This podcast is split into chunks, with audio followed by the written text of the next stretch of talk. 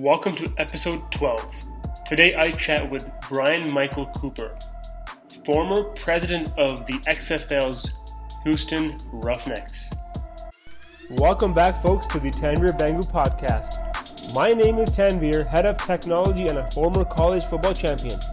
Through each episode and special guest, we show you how you can leverage principles in sports to help you win in the business world. Thank you for tuning in. Let's get started. Brian Michael Cooper is a member in the Houston office of Frost Brown Todd, LLC, specializing in sports, entertainment, and media transactions. He is admitted to practice in Texas, New York, and Colorado.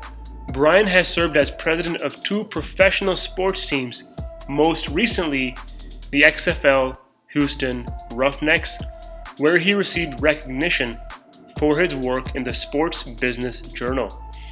A four time Super Lawyers Texas Rising Star, Brian has more than 20 years' experience as a sports attorney, business executive, and legal advisor. Prior to joining the Roughnecks, he was a partner at Lewis, Brisbois, Bisgaard, and Smith LLP and previously served as Senior Associate Athletic Director at Rice University.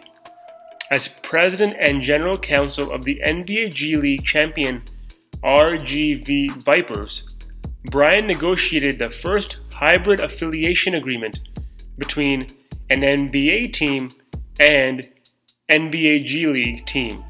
A graduate of Cornell University, Harvard Kennedy School, and Columbia Law School, Mr. Cooper presently serves on the boards of Positive Coaching Alliance, Houston Chapter, and Longitude Rice University. Mr. Cooper has served as a lecturer on sports, law, and sports finance at Rice University and St. John's Law School, and is also a regular speaker, panelist, instructor, and media guest on a wide range of sports, law, and business topics.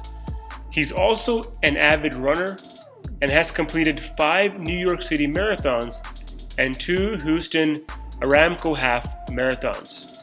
Some of the things that Brian and I chat about include how sports influenced his career from an early stage, how Brian transitioned as a high profile attorney to become the president of NBA's G League and later as president and GM of XFL's Houston Roughnecks how the success behind a perfect start to the XFL season came to life, the advantage student athletes have, and how to leverage those skills in the business world, and how to deal with anxiety by planning better with as many options, resulting in better performance.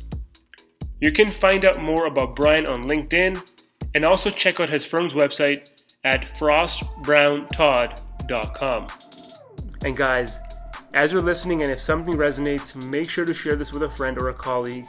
Or if you relate, please share this on Instagram stories and tag me at tanvir.bangu or comment on my LinkedIn or Instagram posts with your review.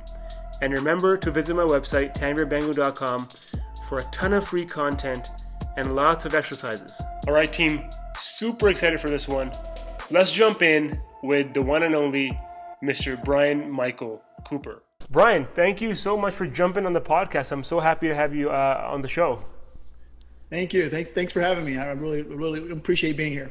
Uh, no, so quickly, I want to make sure I, I, do justice to your introduction here, so I'm going to try. Um, so, you went to Cornell, Harvard, and Columbia, and, and you're, you're a JD. Uh, you started your career as an attorney in different law firms within the sports and media entertainment business. Then you were team president for the Rio Grande Valley NBA G League. Then you were a senior associate athletic director at Rice University, spent some time at Dish Network, and most recently you were the president of Houston Roughnecks of the XFL, and now you're a partner at Frost Brown Todd. I'm so I'm so excited to jump into your massive career track. I can't wait.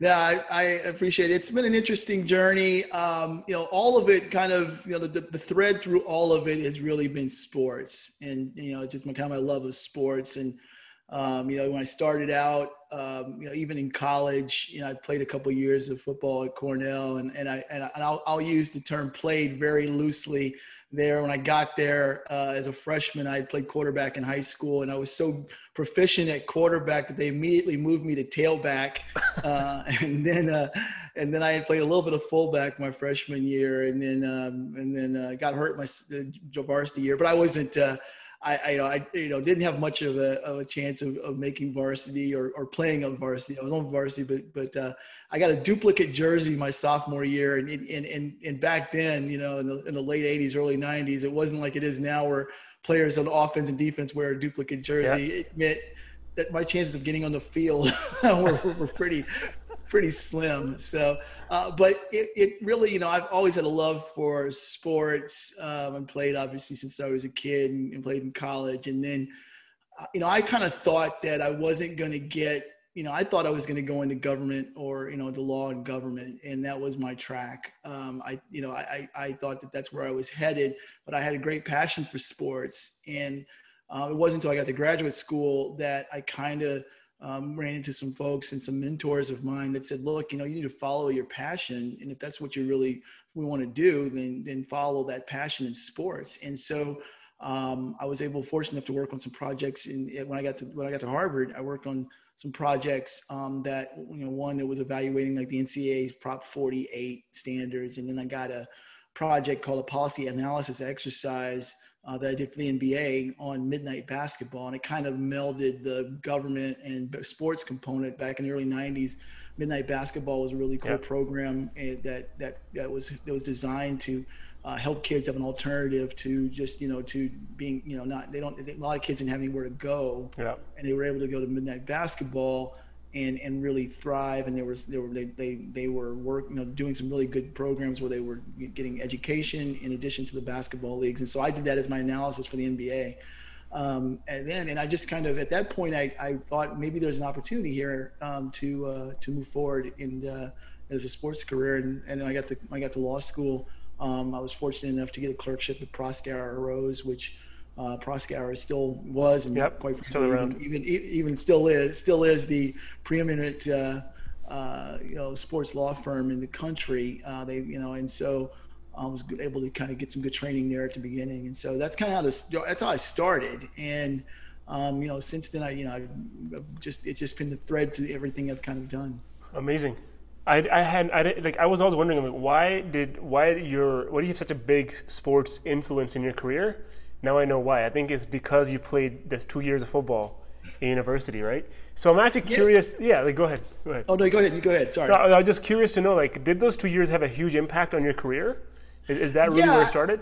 I think so. Look, I, I, had a love for sports, you know, as a kid. I mean, I played everything when I was a kid. I played baseball, I played basketball, football. I ran track and high school, um, you know, and I, I always loved sports and I loved, there's so many components of sports that you can take forward in life, right? I, I think even now I tend to gravitate to people who played sports, you know, at, at any level, you know, it didn't yeah. have, you don't have to be a superstar.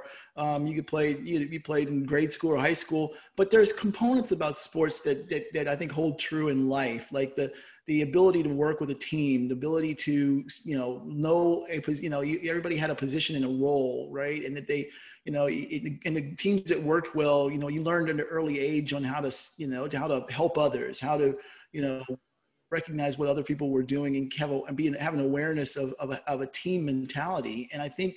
Um, those are life skills that you you know that you would could carry forward into into the world working yeah. world and I, I find myself I see when I see people who had that sports background, I always think, okay, these are individuals. That, you know, and most of them are relatively, and they're also pretty hyper focused, right? They're they they they want to they want to succeed. They have a competitive spirit about them.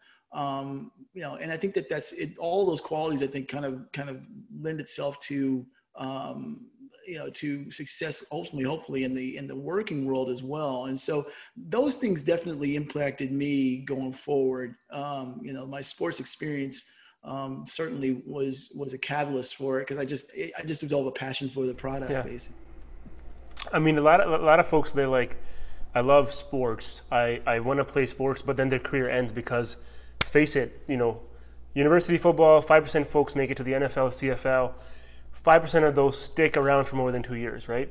What like just right off the bat, how can these folks actually apply the skills that they've learned in business? Because a lot of times I see a lot of these guys that I played with me as well, they kind of just give up on life because this like sports is over, right?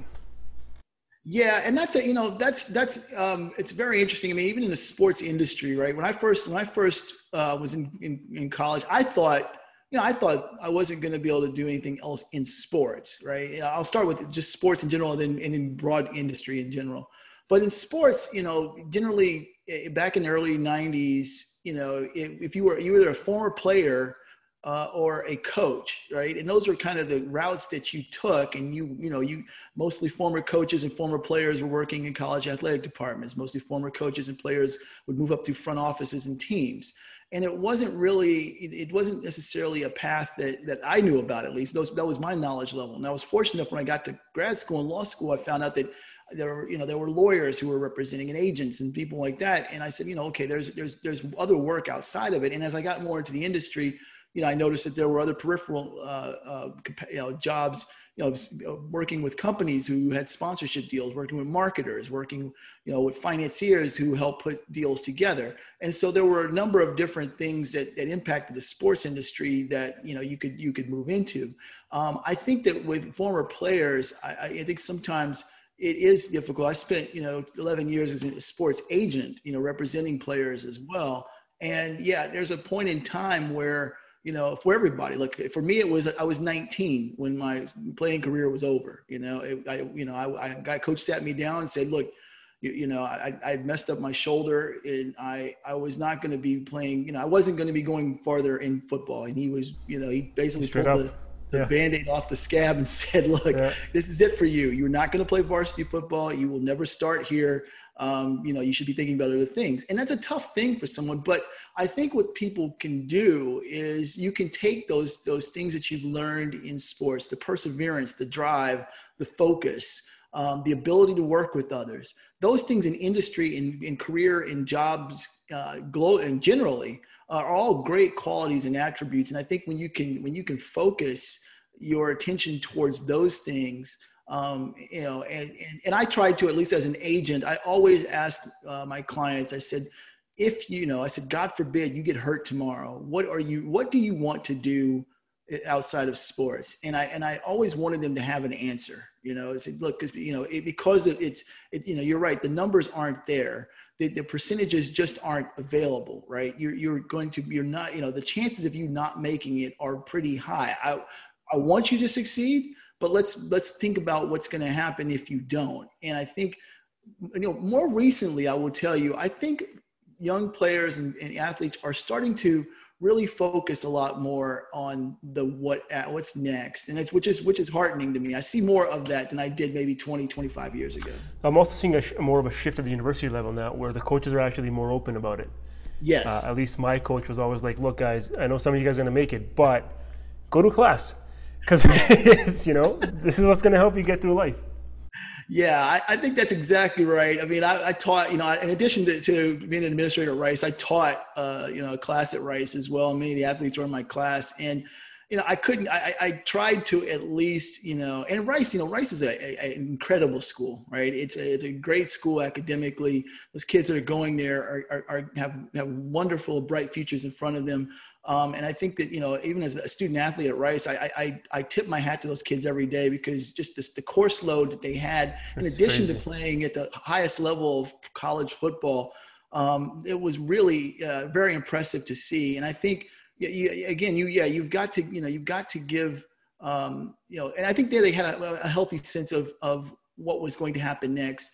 But it was important to still kind of, you know, instill that too and, and, and talk to folks and say, look, you know again what's going to what what do you what do you want to do if this does not happen for you and look we want you to you know you you know because most you know most student athletes and athletes who are eager to to go to the next level feel like you know they're going to make it and it's and you it's yeah. great to have that confidence level but there's also you also need to have you know again that that healthy sense of awareness of i need a plan b right exactly. uh, you know or even a plan c and i think I think um, you know those you know many of the kids you know really got it and said, okay, I yes, I what is what's going to be my plan B, and that's that was that was very heartening for me to see that a lot of kids were saying, look, okay, I, I also need a plan B. I get it. Plan A is is is trying to get to the next level professionally, but but plan B is yes, going to class, making sure I keep my grades up, uh, making sure I you know I find an internship that quite frankly might be something that allows me to uh, hone a, a, talent or skill outside of sports um, after graduation. And um, yeah, we, if, I'm glad to see that. I think more and more people are doing that. I think it's important. It, it, it to me, it's what what really troubled me sometimes about college athletics was um, I think people really don't uh, recognize how difficult. I mean, it's difficult in college anyway, no matter yeah. what yeah. schoolwork, even if you didn't. Especially now with all the right. distractions, but, right? You yeah. know, as, I mean, look, I this, even look, I, I was in an FCS school that, quite frankly, you know, did you know we weren't on scholarship, and, and it, you know, it certainly at Cornell wasn't like being at Notre Dame or Michigan, right? But you know, I mean, you had class and you had to go to practice, and then you studied. I can't imagine the the the you know, I, I remember the kids at Rice. I mean, having that course load going to class, but then having to go to class, having to study, all that stuff. I think most people, you know, don't really realize how much work student athletes have um, and how regimented, regimented their schedule has to be um, to, uh, to really, you know, to succeed. And I think that um, it's really sort of amazing. And I think that that's, you know, it's, it's, it always kind of, it pains me sometimes when people are, they, they, they don't see the, that yeah. component of what they're doing um, and reference the kids almost like they're they're you know they're they're pieces or machines on a you know on a and they, and they forget about the the fact that these are students and they're students who are quite frankly in, most situations are succeeding right alongside their their uh, their their non-student athlete counterparts and they've got this big course load. And so i think that sometimes it, it it's it's it's kind of amazing to, to step back and, and think about what these student athletes do. Um, it's it's it's it's really impress, impressive and amazing. Yeah. And now to flip that over, would you hire a student athlete over a non-student athlete if you if everything else was checked out? I, you know, I, it's a great question. I, I like, I, I try to obviously, you know, I, I, uh, I don't, I don't want to catch any flack from everybody saying, you know, yeah, oh, I see.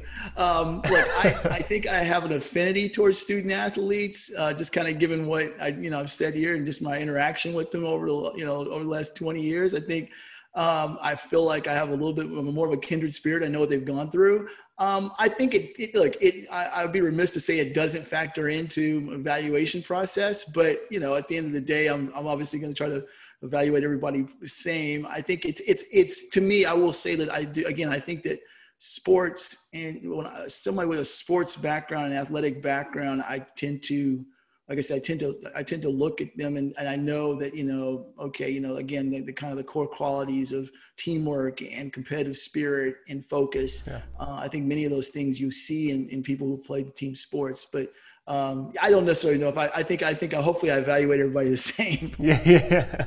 I mean, I, I think for everybody listening that is student athlete right now, the key takeaway is that you have a lot more to offer than you think most of the yes, time. Yes, I, I, think that's I think that's yeah. true, and I think that's I, I feel like I, that's a great point, and I want to stress that that I think that that I do believe sometimes that athletes, you know, I, they, they they get a bad rap. I know that um, I think at times um, kids think that these kids are skating through and they're not working hard and all they're doing is playing sports, and that's really just not true. I mean, the vast majority of those student athletes have a healthy sense of where they're going. They know that they're there because yeah. they, you know, they were able, fortunate to get, a, you know, they, they, they were able, you know, they're really, they, they value their scholarships. They know that they've, you know, been given a great gift and they don't want to blow it and they want to make sure they make the most of it.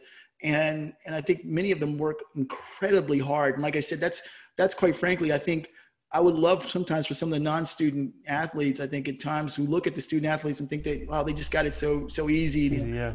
Just take a day in their shoes and have to go to class, then to practice. And, you know, I mean, it's, it's, it's a lot of work. And so, yeah, I think that that's, yeah, the core takeaway is there is, they, they, student athletes have an incredible amount of things to offer to, to, to you know outside of the you know in in the in the working world and yeah. and I and I and I, I I'm really hopeful they you know, to the extent that that a student athlete or former student athlete doesn't feel that way yeah that they they absolutely should not feel that way they should feel they should definitely feel that they have been um, um, you know, they've worked very hard to get where they're at, and they shouldn't, you know, no one should take that for granted. Exactly. From your time as student athlete then to your entire career, uh, Brian, really curious to know what is it that allowed you to succeed and always make progress when a lot of others that started off with you perhaps hit a ceiling? What would that be?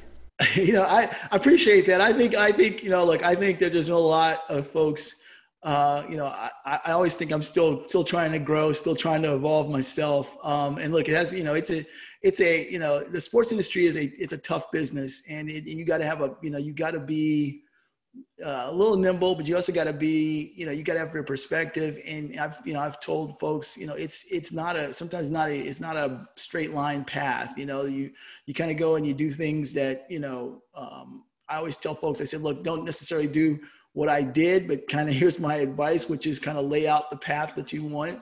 Uh, I did not do that. I kind of, you know, I think, uh, you know, at times I kind of, shifted and moved to where there was opportunities or, or worked in things where, you know, I, I thought, well, maybe I'll, I'll, start out, you know, I started out as an agent um, and I thought that I would continue to do that. I mean, the agent work is incredibly hard. I mean, it is a challenging part of the sports industry. Um, um, and then, but I then kind of found my niche in negotiating, you know, sponsorship deals. And I really enjoyed doing that, the marketing and sponsorship component of it.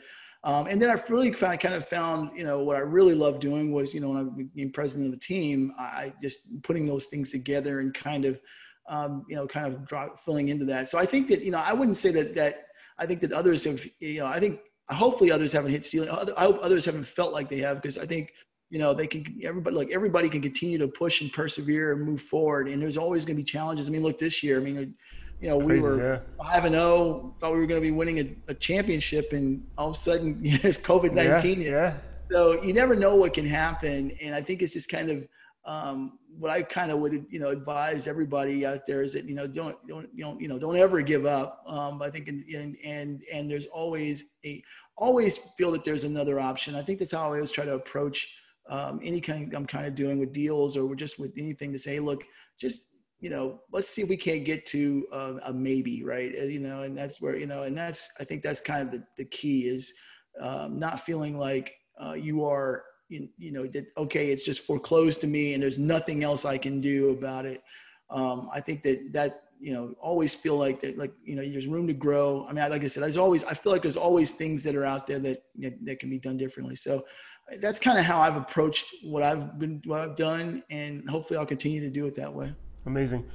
You mentioned sports agent. What was some of the key learnings that you took? It was an extremely hard job. I know a lot of people. It's like uh, it's crazy. Like people just can't make it. It's hard.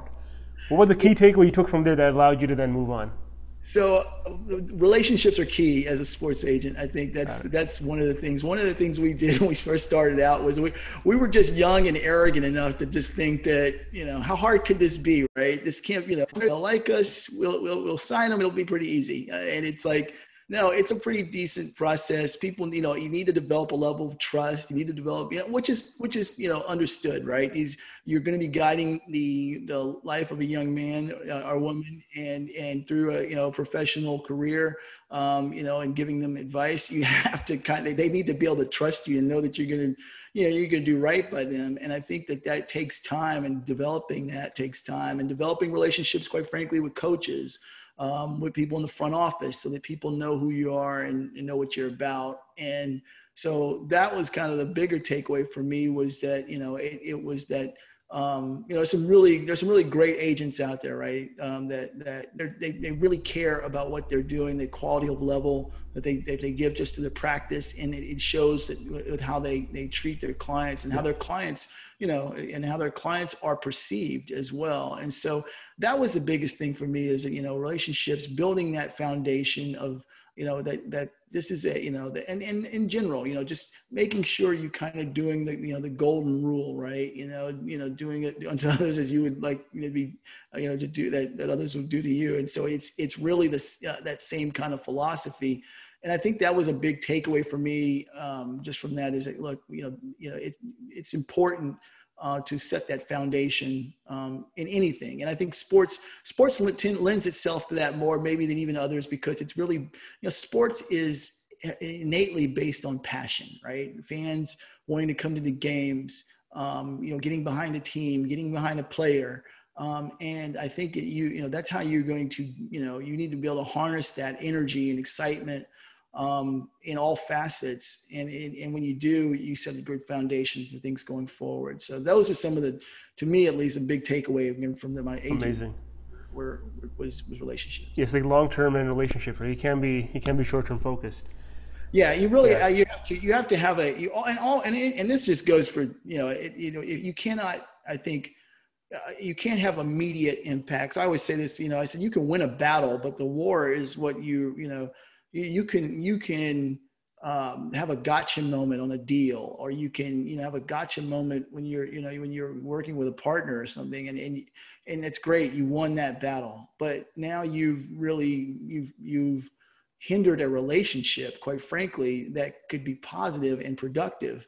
Um, and it, it, it's it's ultimately you will lose. You know, you will you have lost an opportunity for really long term beneficial gains, and um, you know that it's it's nowhere is that more important than in sports. Exactly. Now, going going from this experience of yours, then what were when you became the president of the NBA, G League, you know, RGV? What were some of the key foundational skills that you then realized that you needed for this role, or the first time when you became a team president? Well, what was it? What was that difference?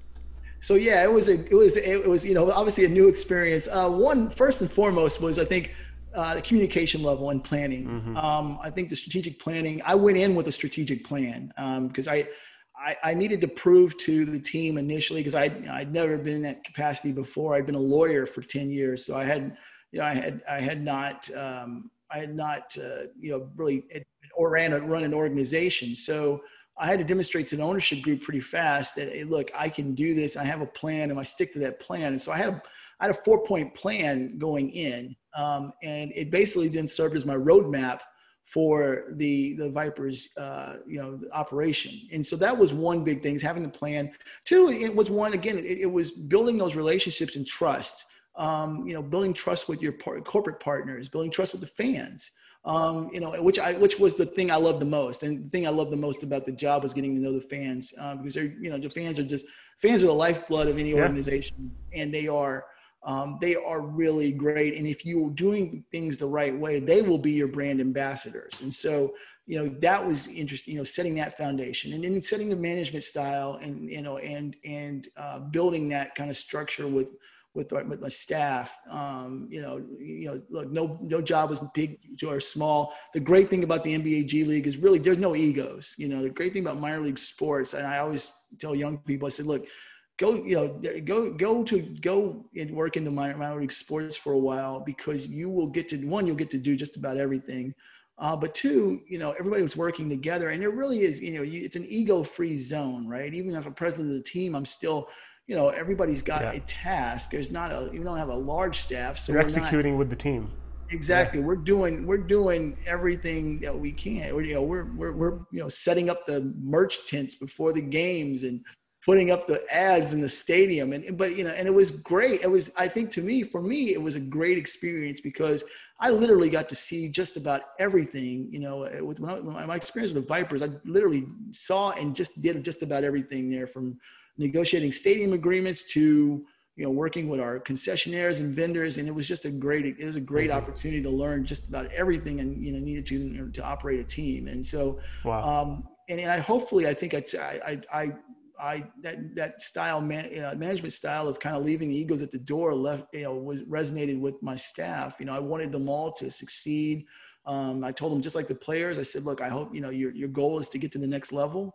And um, you know those were my those those are my kind of three counter my, you know having a plan you know communicating it and yeah. then having that management style were my three major i think the major things that i really kind of brought to the table and honed on when i was at rgv amazing. So so talk about your leadership style is it is it a serve servant leader yeah absolutely look i think i, I think you you have to be you know have to be like that one of the things i think that i I, I told my staff when we, when we had the stadium, for example, I said, look, the stadium is our house for three hours or four hours, the time that we're here for the basketball game.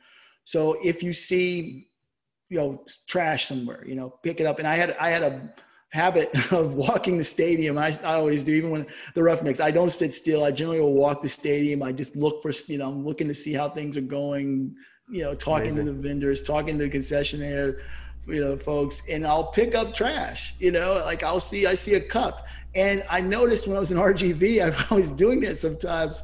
That I noticed after like maybe four or five games, I saw fans doing it, and oh, I thought, okay, this amazing. is good right? This is, you know, and I and I and I always tell my staff that I said, look, you're never too big for the, the capacity. I mean, the, the goal is that to treat this building like it's your house, and we're all in it together. And hopefully, I'm giving that as a as an example uh, to them. And so, yeah, I think I, I try. You know, I think the servant leader approach is Amazing. one that I really, you know, I I I think it's important. I think it, hopefully it's it's resonated with the, with folks I work with.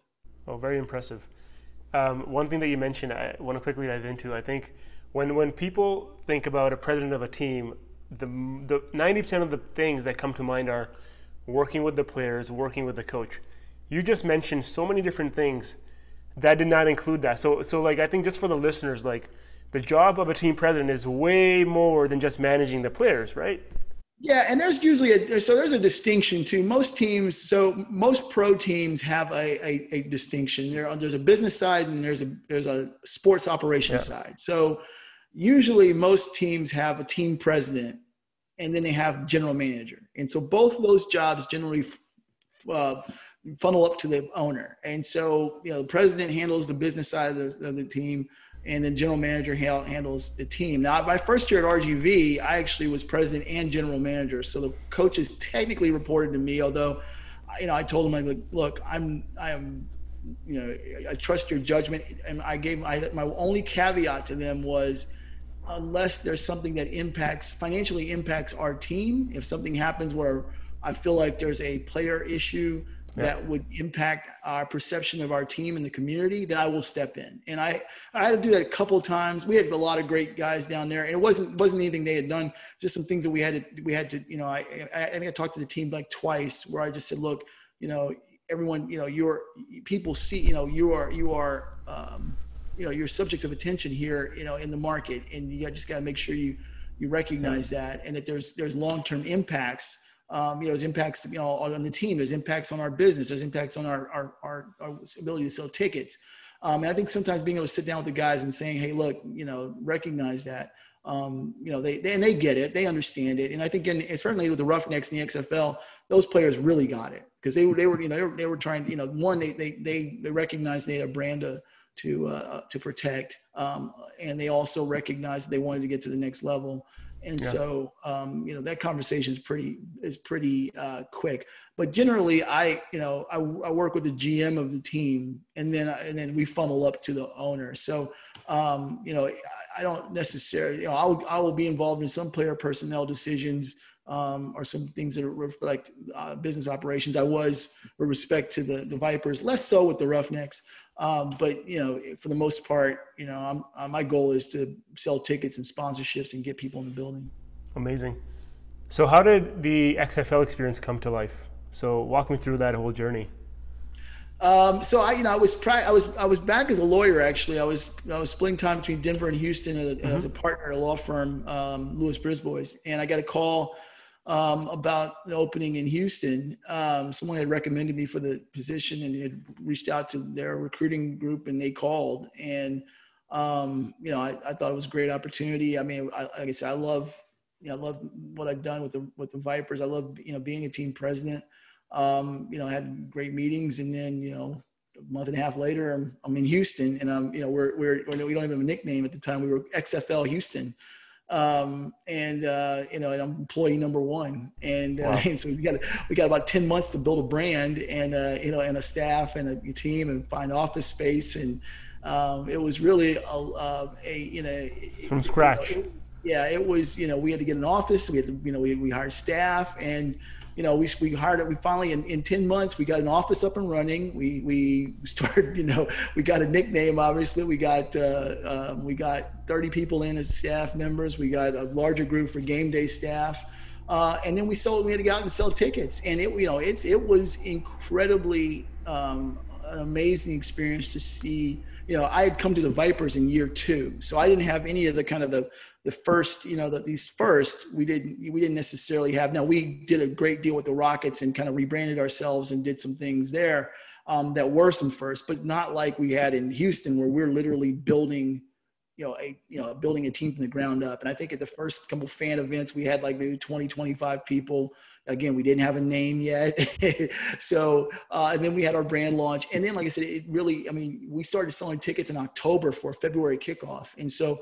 Um, I was just amazed. You know, I had incredible staff. I mean, they were just fantastic. I had incredible staff at RGV too, but my staff in Houston was just uh, I couldn't say enough about them. They were just really amazing. And you know, for us to get to February 8th and have 18,000 people in the stadium um, was just a bit overwhelming. There was a, there was a moment where we were um, I was with uh, Bert Emanuel. Uh, Bert was uh, Bert was our director of, uh, of, of uh, business operations, and we were going to we got in a, um, a little go, uh, souped up golf cart to go check out this tailgate you know, the tail, the play, you know, a lot of fans had mentioned they wanted to tailgate. And so we thought, okay, there's going to be some tailgaters out there.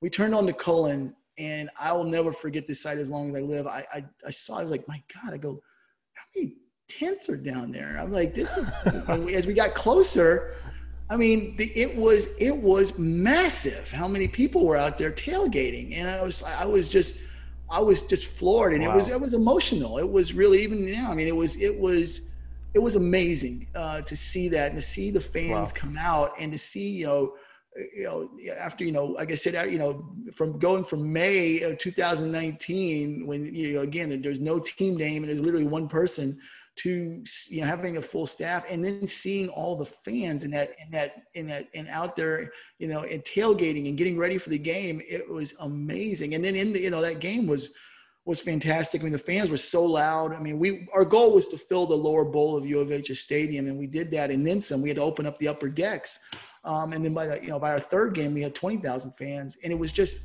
it was just really um, it was amazing. It was an amazing uh, amazing thing, and so that experience I, I will always cherish. And like it, it, and, and I and I say that there's a lot and a lot of hard work that was put into it by a lot of people, uh, both at the league level and at the team level um, that they just you know uh, there are many people very talented people who just did amazing work uh, in very short amount of time and it was just an impressive thing to see what was behind the success of a 5 and 0 season start until covid happened well, I, look, we had a great coach, you know, June Jones, and, and, and yeah. we had a great uh, player personnel director in Randy Mueller. I mean, Randy Randy won Executive of the Year in the NFL, and he put together a fantastic team. And we had a great quarterback and you know, PJ Walker, uh, you know, PJ, PJ really best exemplifies, I think, um, what the XFL was kind of all about. He's giving guys an opportunity. You know, PJ had been on the practice squad for the Colts for a few years. He had an incredible career at Temple, um, but I think he just hadn't gotten a lot of looks. And uh, once he got the opportunity to get out there, he was just incredible. You know, and just you know, and, and was clearly you know, um, uh, you know, a, a, great talent. And we had guys like Cam Phillips um, you know, great players, you know, players on defense like DeMarcus Gates um, and Edmund Robinson. And Edmund still, I think Edmund's now with the is is it made is now on the active roster for the Falcons. Yep. Uh, obviously, PJ's in Carolina.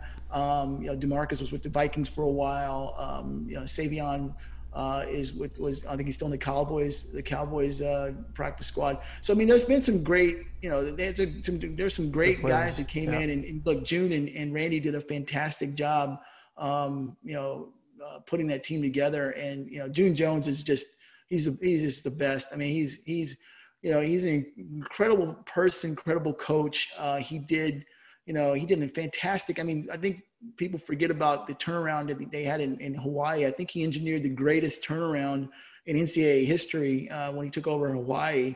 And just his style and demeanor is just is just uh, it's it's just the best. I mean, like I said, I they, they, they had some great people leading that team and some great players on there. And I think that's what, you know, I feel pretty confident, you know, I'll be subjective, but I think we were going to go undefeated. I, yeah. I, I, think, had, I think, so too. We beaten, I think what I considered probably to be the East best team in St. Louis.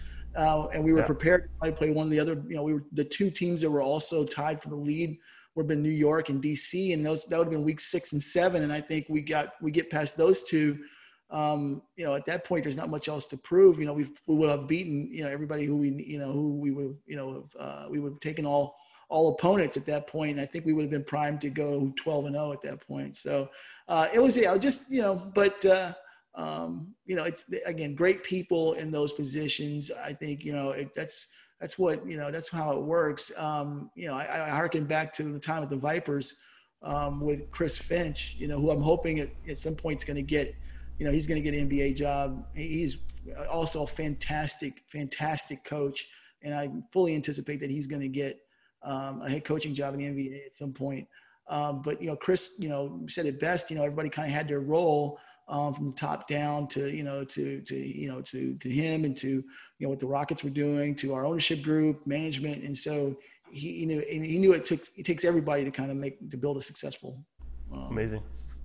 I think people first, right? I think getting the right people under you and the right people around you. I think that's and and recognize yeah. that, right? Yeah. Not taking them for granted. I mean, that's a that's a huge component, right? Is that you know a lot of times people will will exploit uh, the great people, the care exactly yeah. the care. You know, and, and that can happen a lot in sports, you know, because people are passionate about what they do, and if you know you you cannot.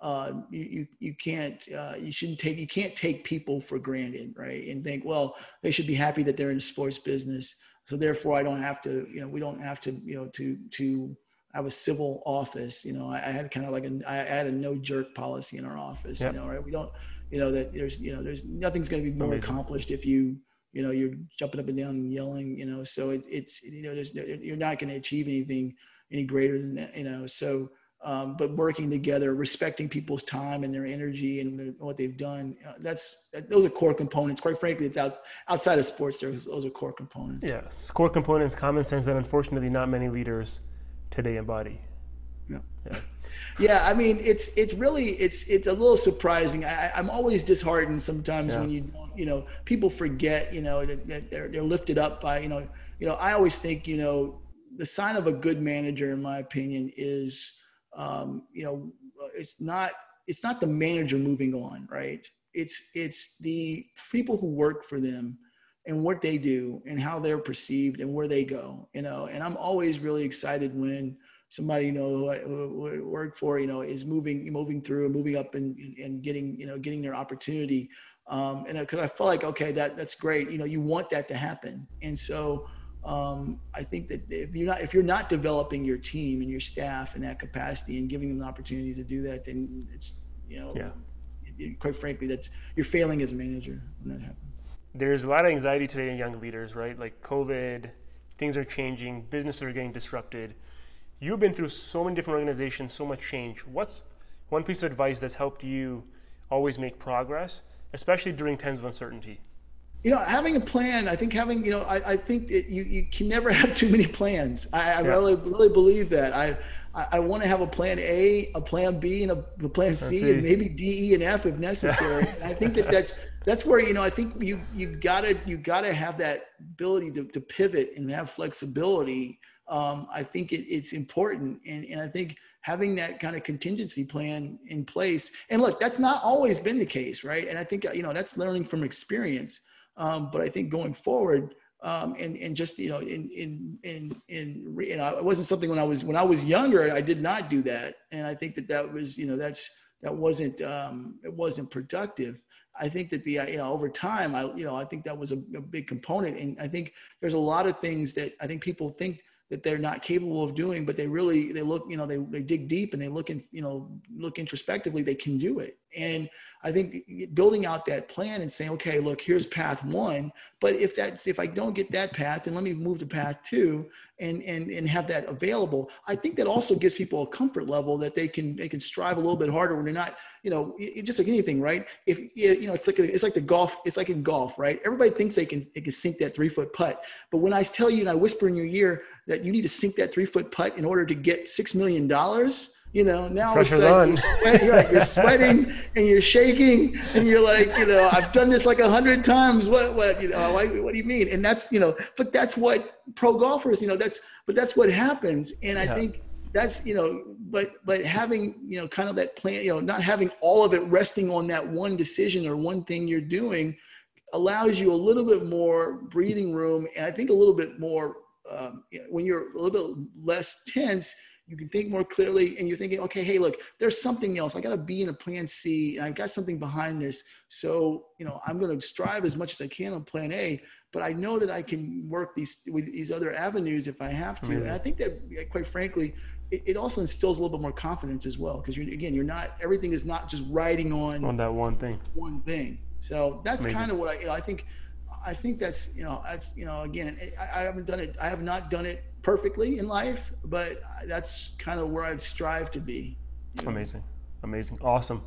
Well, Brian, thank you so much for again jumping on the podcast. Um, I, I, I learned a lot from you. I mean, your leadership style, the way you've succeeded in all the different organizations, I think, and, and, and the vulnerability that you've shown. I think there's so many things in here that we, that uh, the listeners can learn from. So again, thank you so much. Appreciate your time uh, and and you coming on the show. Thank you. Thanks you. Thanks so much for having me. I, I really appreciate the conversation.